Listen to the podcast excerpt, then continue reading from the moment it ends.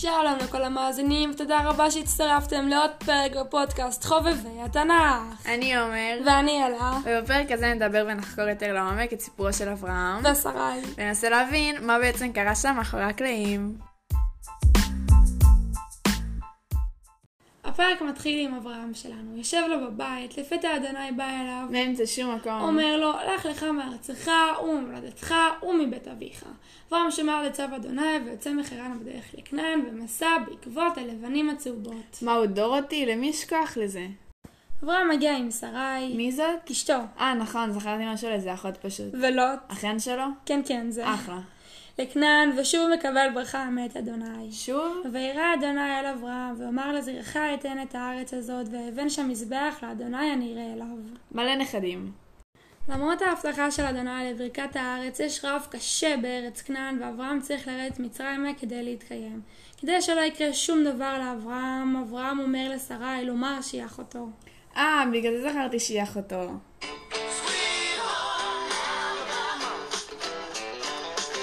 עבדי פרעה מבלים את שרי אל פרעה. מה? איפה אברהם בכל העניין הזה? אדוני מעניש את פרעה בנגעים גדולים בעקבות לקיחתה של שרי. די צבוע מצד אלוהים האמת. פרעה בתגובה כועס על אברהם ושואל אותו, מה זה עשית לי? אברהם לא מגיב לדבריו של פרעה, והוא יחד עם שרי מגורשים ממצרים. וואי וואי, הפרק הזה הוא כמו רכבת הרים, מה הולך שם? קודם אשתו, אחרי זה אחותו, איפה הלוט הזה בכל הסיפור בכלל? מתי הוא עבד בדרך? הוא פשוט נעלם באיזשהו שלב לסדום. והאברהם הזה, זה די דפוק. כאילו, מה שעושה שרה כל הפרק נשמע לי מה זה לא סבבה לעשות.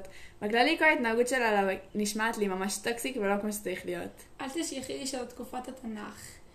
אז לא היו זכויות נשים. טוב, רגע, בואי נחזור להתחלה, פסוק פסוק, ונבין איפה שרה בכל העניין הזה, כי היא פשוט לא פה. אוקיי, תחילת הפרק, פסוקים א' עד ט', הקטע של לך לך, הנורה האדומה הראשונה. אלוהים מתגלה לאברהם, ואברהם לא רואה בעיניים, אומר לשרי לארוז את דבריה, בואי שרה לי הולכים! ומתחיל המסע אל כנען. וואי וואי, אם בעלי היה עושה לי את זה, הייתי מעיפה לו סטירה ואומרת לו שילך ויחפש את החברים שלו בכנען, למה אני לא באה איתו. בעצם מה שהולך זה אלוהים אמר, אז אברהם לא שואל, לא מתייעץ, לא מזמין. הוא לוקח אותה, דבר אלוהים ההתגלמות שלו זה מעל הכל, גם כשצריך להכריע בין זה לבין טובתך של, שלך או של האהובים שלך. פסוקים י' עד ט"ז מדובר בירידה של אברהם ושרי למצרים, והרגע שבו אברהם מבחין בשרי כאישה יפת מראה. הוא מחליט לומר שהיא אחותו בשביל שלא יהרגו אותו, בלי לחשוב או להפגין אכפתיות לגבי מה שיקרה לשרי במקרה והיא תימכר לאדם זר.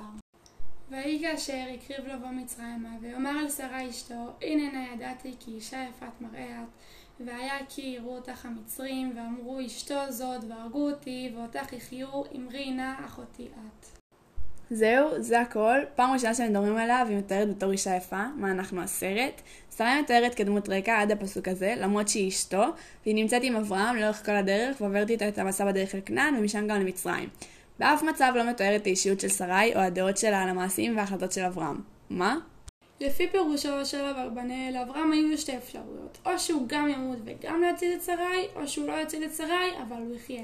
לכן אין בעיה לבחור באפשרות השנייה, מפני שהאפשרות הראשונה לא עדיפה בכלל. אברבנאל נשמע כמו גרגמל, וזה גורם לי לא לרצות להאמין לו, או להקשיב לו, אבל הרמב"ן טוען כי גם אם הוא חושש לחייו, אין הצדקה להפקרת האישה. אני מסכימה עם הרמב"ן. תכלס, גם אני. לא הייתי רוצה שבעלי יפקיר אותי מאמצע שום מקום, פשוט כי זה מתאים לו. זה לא עוזר לתדמית של אברהם בינתיים, אבל בהמשך הפרק הוא התייחס לשרי כרכוש, והחליט בשבילה מה היא תעשה. לא מתואר בשום מקום בפסוקים האלה את דעתה של שרי, ואם היא מסכימה עם הרעיון או לא. ממש לא סבבה. בהמשך הפסוק כתוב, ולמען ייטב לי בעבורך וחיקה נפשי בגללך. רש"י טוען כי משמעות הביטוי למען ייטב לי בעבורך קשור לביטוי בהמשך ולאברהם ייטב בעבורה. מתנות. מתנות קטנות, מי שהוא שלח לי מתנות קטנות. כלומר, אם איתה מתפנים שהיא אחותו, הוא גם יוכל לחיות והוא גם יקבל ממון. אני קראתי שגם הר"ן מפרש כי בימי אברהם היו אחי האישה ואביה אחראים על נישואיה. לכן, כאשר אברהם אומר למצרים שהוא אחיה, הוא קיווה כי הם יפנו אליו בבקשה לשאת אותה ויתחיל לדון איתו על ענייני ממון ובוער.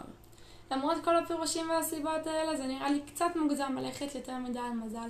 כי מה היה קורה אם מי שקנה את שרה מתייחס אליה בצורה רעה, או פוגע בה בצורה כלשהי? לצערנו, זה די מה שקרה. אברהם חשב כי רבים יבואו לבקש את ידיו, והוא יוכל לדחות את כולם לאורך זמן, ובינתיים לחיות במצרים בשלווה. אבל לא היה לו מזל, ולבסוף פרעה, שהיה המלך ומעל החוק, החליט לקחת את שרה לעצמו, ולכן גם לא שאל כלל את אברהם, ותוכניתו נכשלה. למרות כל זה, בכמה פסוקים שלאחר המקרה, עדיין מתואר כל הרכוש של אברהם, ואין שום מילה על מה שקורה בין פרעה לשרה, או איך הוא מתייחס אליה, או מה היא מרגישה וחושבת על כל העסקה והסיטואציה.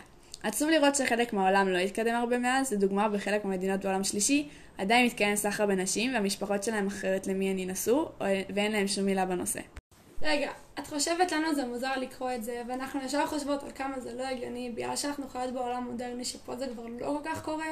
את חושבת שאולי אם הנשים האלה ממדינות העולם השלישי יקראו את אותו הסיפור, הן יחשבו שמשהו פה לא מוזר, אלא זה סבבה לגמרי?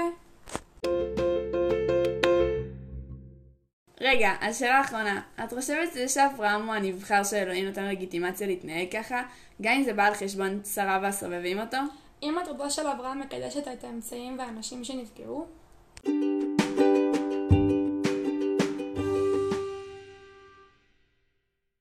סליחה חובב על האיחור בהגשה.